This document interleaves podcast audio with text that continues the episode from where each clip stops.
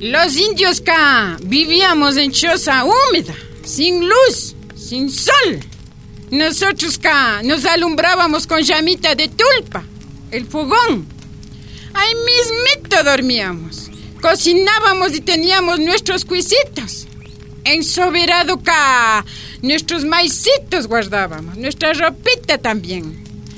La cama con esterita en el suelo era cerquitica de la tulpa para tener calorcito. Frío era. Platita acá no teníamos en ese tiempo. Solo juguete, látigo, asial. Dolores Cacuango. Radionovela basada en la obra de la historiadora Raquel Rodas Morales.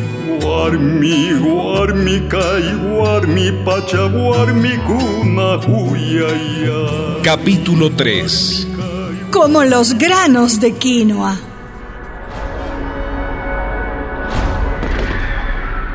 La carnicería en Guayaquil avergonzó al ejército. Una represión tan bárbara no se había visto en Ecuador. Tal vez por eso, por la vergüenza, unos soldados jóvenes con ideas socialistas dieron golpe de Estado. Batallón, hoy tenemos que acabar y derrocar a Córdoba. Eso fue en el año 1925. Como golpearon en julio, llamaron Revolución Juliana. Desde ahí, la política se volvió una fanesca. Ni de creer que en los próximos 20 años tuvimos más de 20 presidentes, uno por año. Esto de la política es como juego de guaguas. Sale uno, entra otro. Sale el otro, entra más otro. Y los indios acá, igualitos, en la mismita pobreza, con la pata del patrón en el pescuezo. ¿Cómo digo? Eso fue en 1925. Al año siguiente, Cayambe se levantó como un volcán dormido. La malicia fue que los patrones iban a vender las tierras comunales de los indios de la hacienda de Changalá y de los mestizos de Cayambe. El cabecilla indio se llamaba Jesús Gualabici. Compañeros, compañeras, esto no se puede dejar así. En Guayaquil se levantaron. ¿Por qué nosotros no? En Guayaquil se levantaron y les aplastaron. Tuditos muertos y enterrados. Por lo menos muertos tendremos tierra propia. ¡Ñucanchigalpa, compañeros! ¡Ñucanchigalpa! ¡Hatarichi, compañeras! ¡Hatarichi!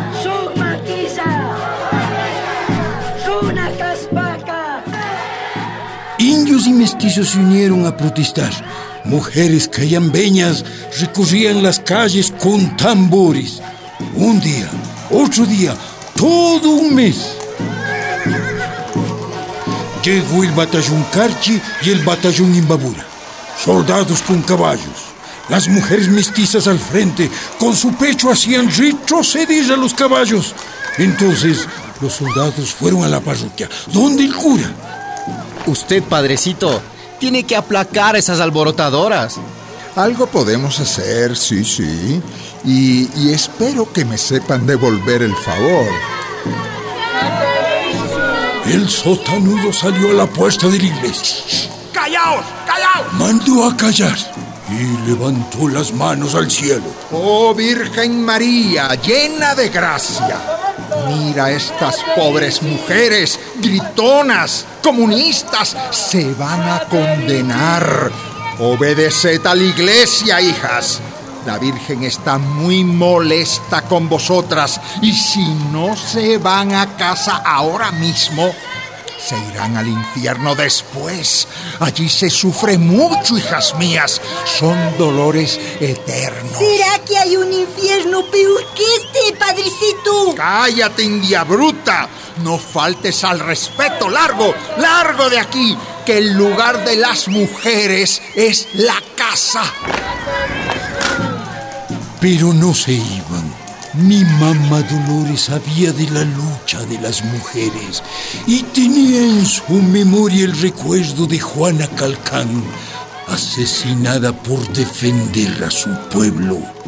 Y a mi abuela tan tenía en la memoria a Andrea, luchadora y rebelde.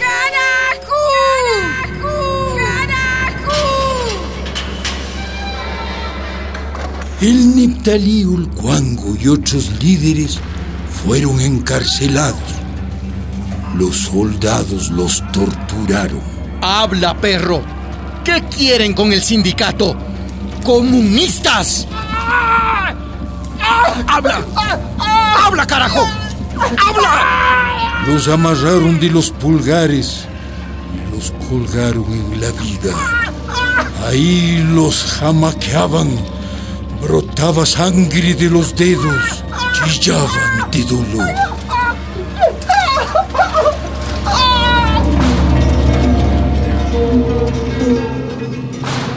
Luego los soldados destruyeron las casas con lo poco que tenían adentro.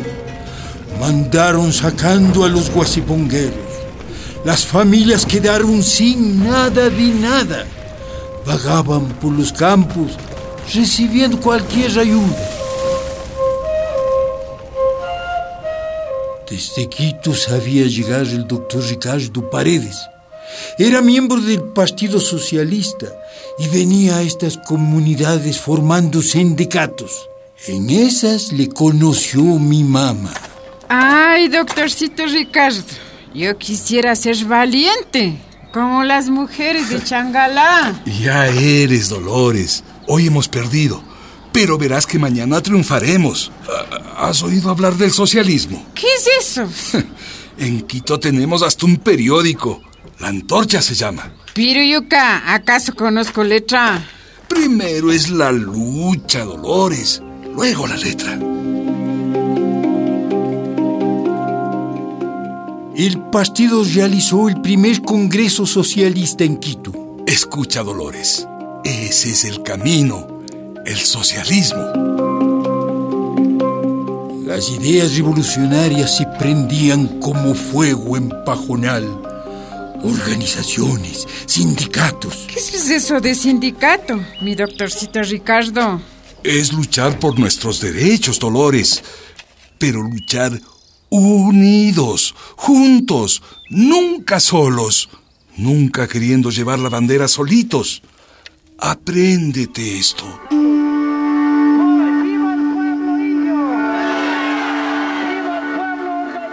Mi mamá ya no se detuvo. Con Ricardo Paredes y otros iba formando sindicatos aquí y allá.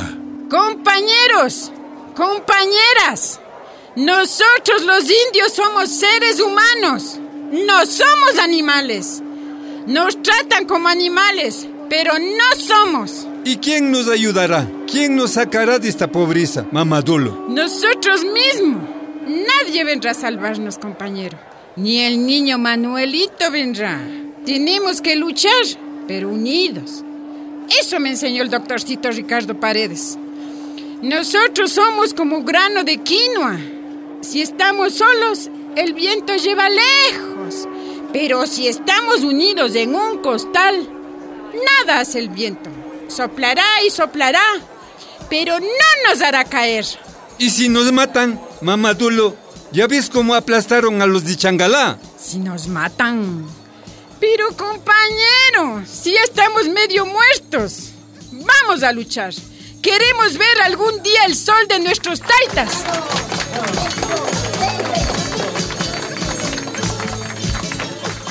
Desde Quito venían militantes socialistas que ayudaron mucho a la organización.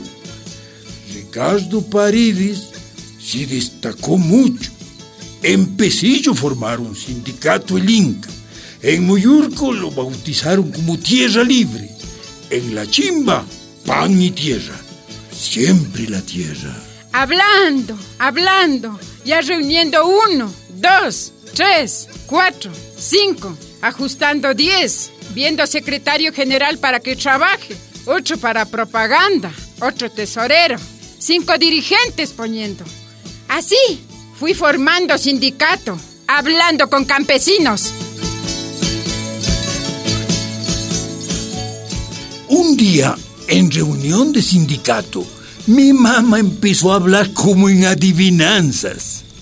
A ver quién descubría. Adivinen, compañeros. Ustedes siempre hablando de los guasipungueros, ¿no es cierto? Muy bien. Mi taita fue guasipunguero y murió.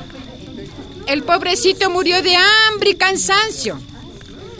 Está bien hablar de los guasipungueros, de los mitayos, de los cuentayos, de los llanaperos y los peones.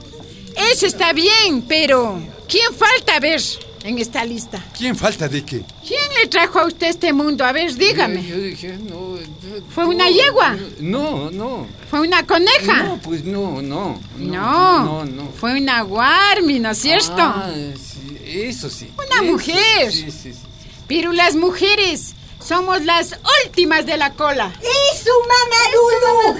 ¡Eso! ¡Habla de eso! Que en la hacienda nos maltratan. Y luego, esos maridos abusivos también nos golpean. Patrones en la hacienda. Otros patrones en la mismita casa. ¿Cómo es eso? Eso hay que acabar, compañeros. Sí, compañera. ¿Y qué pasa con las mujeres servicias? Las propias, esclavas en las haciendas, que no les pagan ni un centavito. Y les abusan, mamadulu. Los patrones los agarran como en corral de borrego. Toma y deja. ¿Qué pasa con las ordeñadoras? ¿Qué pasa con las guasicamas? Escuchen bien. Si no entran las mujeres a la lucha, nunca seremos libres. Bien dicho, bien dicho, mamadulu. Dolores